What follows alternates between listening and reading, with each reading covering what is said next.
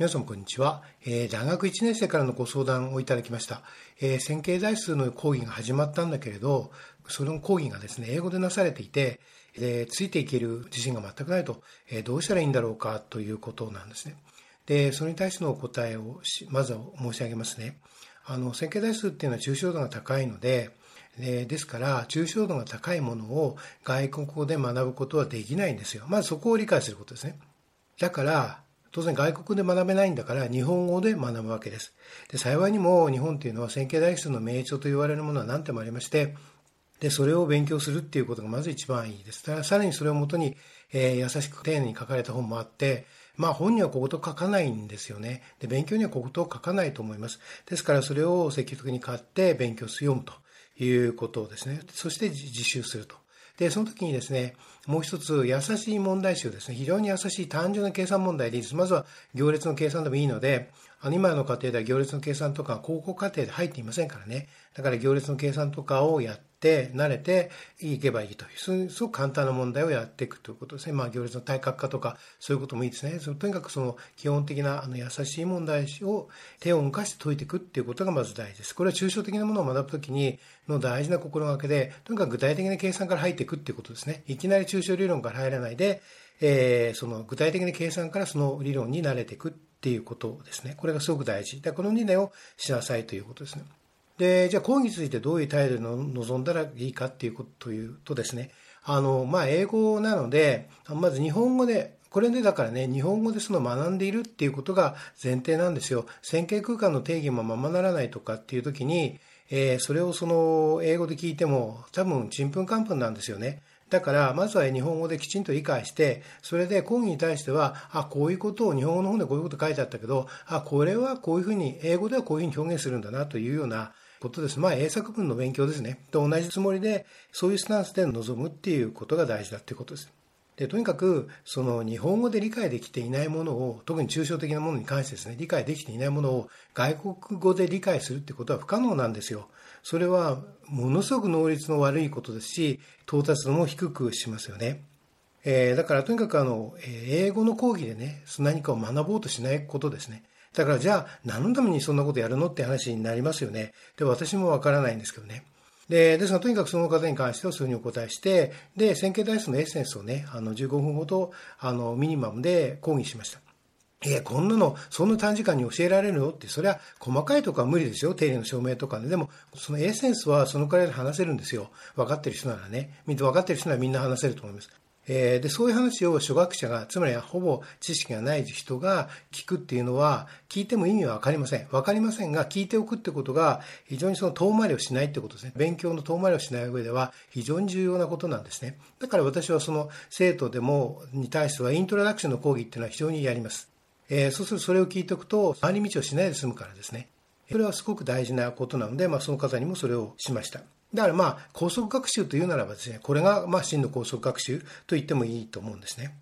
でね、とにかくあの、大学で何を考えているかわからないんですが、しかもそのなんかグローバル化とかいうことでですね、英語での講義を売り物にするような大学もあります。で、大学を受けるときにですね、お気をつけいただきたいんですが、どんなにネームバリューのある大学でも、えー、英語で授業しますっていうところは避けた方がいいです。本当に避けた方がいいです。意味がないからです、それは。特に日本みたいに、その、基本的にその、えー、入門レベルから専門レベルまで、両所が揃っているところでは、いい本が揃っているところでは、あるいはいい講義を受けられる状況では、英語で受ける意味って全くないんですよね。だからもし、それはだから論文を書くとかね、なんかセミナーするときにまた別個学べばいいことだって、抽象的な概念をしっかり身につけるっていう観点では、もう邪魔ですね。マイナスでしかないんですね。で、多分ですね、それどういう、なんか少しその流れに乗ってみようみたいなことがあるのかもしれません、大学もね。でもそれはもう非常に教育の破壊なんですね。ですから、オールイングシュとかでやるということはもうまず教育の破壊です。我々が永遠に作り上げてきたものを破壊するに等しいんですね。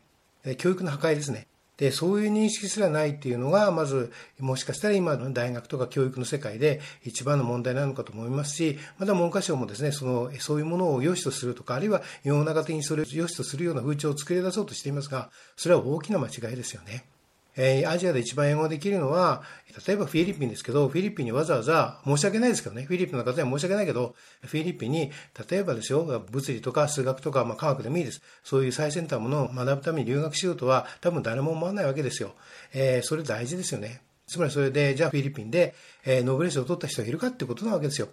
ということで、いかにですね、母国語を大事にして、勉強していくか、学問していくかということは、もうそれだけでもわかると思うんですが、えー、どうも世の中はそうなっていません。だから自衛するしかないんですね。とにかくあの自分で日本語での名著も含めて、あるいはわかりやすい、その教育的に書かれた本も手に入れて、そしてそれをしっかり読みましょう。そしてそれで学んでいきましょう。で、もう一つ提案したいことがあって、やっぱりその大学で、大学生で、あの、塾へ行くっていうのは、えー、なかなか、あの、馴染まないでしょ、今まで。でも、まあ、例えば薬学の試験を受けるとかね、あの、医学部とかっていうのはそれはあって、で、むしろですね、あの、大学生の方が必要かなとも思います。つまりですね、大学よねんかんってものすごく量が必要なんですよ。だから、やっぱりそれをサポートしてくれる何かがあるといいと思います。えー、だから私もなんか毎年何人かの大学生、あるいは大学院生を教えるんだけれど、それは非常に賢いことだと思いますね。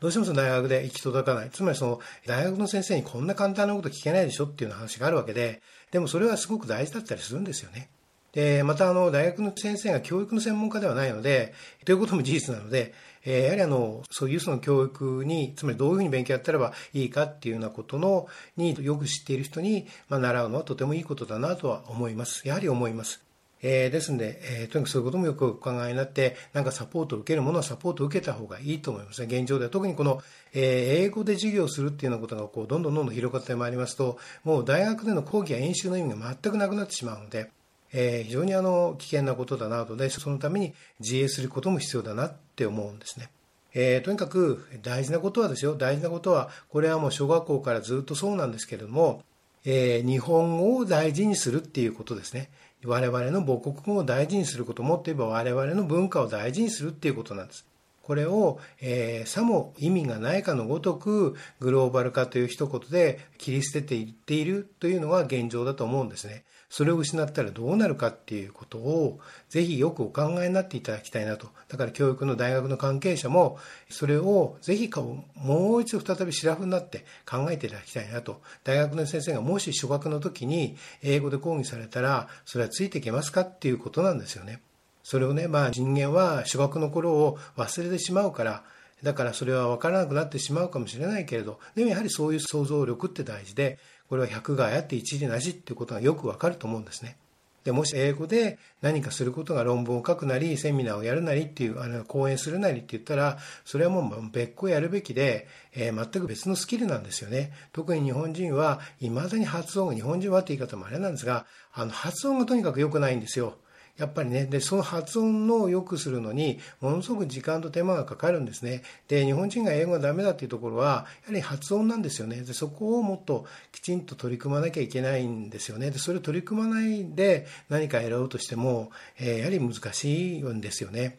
ということで、その、まあ、生徒さんの、えー、ご相談を受けていろんな問題点を感じました。ただ、ぜひですね、この、えー、まず、えー、英語でそういう専門とか、まあ、これ、線形代数なので、いちねん生の授業ですからね、で、そんなことがあっていいとも思わないんだけれど、もしそれで困っている人ならば、今言ったアドバイスね、もう一回繰り返しますよ。抽象度の高いことを、つまり外国で学ぶことはできないんですよね。で、だから、母国語で学ぶしかないんです。母国語で書かれた、つまり日本語で書かれた教科書。えー、あるいは日本語の講義で学ぶしかないんですね。ぜひそのことを受け入れてほしいです。そうするしかないんです。だからどんな科目でも、えー、そのように勉強していっていただきたいなと思います。何かご参考になればと思います。ありがとうございました。